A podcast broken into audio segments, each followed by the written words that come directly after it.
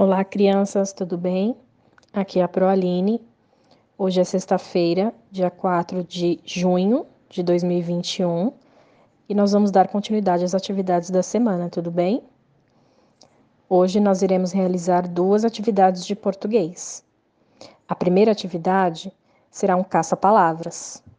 Você já ouviu diversas histórias de lobo, não é mesmo? Lobos maus, bons, mentirosos, engraçados e até lobos bobos.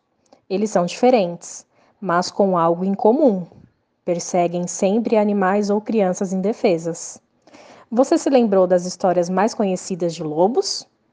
Você terá a oportunidade então de conhecer outras histórias, retomar uma história que já conhece. Dentro desse caça-palavras, você vai procurar características dos lobos, ou seja, como eram esses lobos dessas diversas histórias. Então, nós temos as palavras chato, cruel, desconfiado, faminto, mal e medroso. Você vai procurar todas essas palavras no caça-palavras, ok? Assim que você achar, você pode circular com o lápis de escrever e depois pintar de lápis colorido para ficar bem caprichada a sua atividade, tudo bem? A próxima atividade de português, nós vamos ouvir a história que se chama Quando o Lobo Tem Fome. É uma história muito legal. Ela foi contada pela professora Gisele, tá? A Pro Gisele deixou lá no YouTube um link com a narração da história.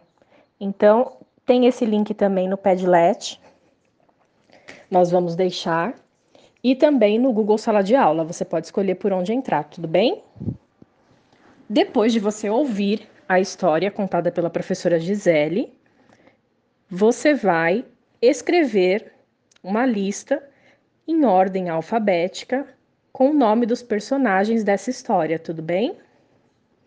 Todo mundo se lembra o que é ordem alfabética? Hum, vamos relembrar então? Ordem alfabética é quando nós usamos a sequência do alfabeto para fazer uma lista. Então, nós seguimos a sequência das letras que tem no alfabeto. Primeiro a letra A, depois a letra B, depois a letra C e assim por diante. Então, preste atenção na história, veja o nome dos personagens e escreva-os todos em ordem alfabética. Tudo bem? Por hoje é só. Qualquer dúvida, é só procurar sua professora. Bons estudos e até a próxima!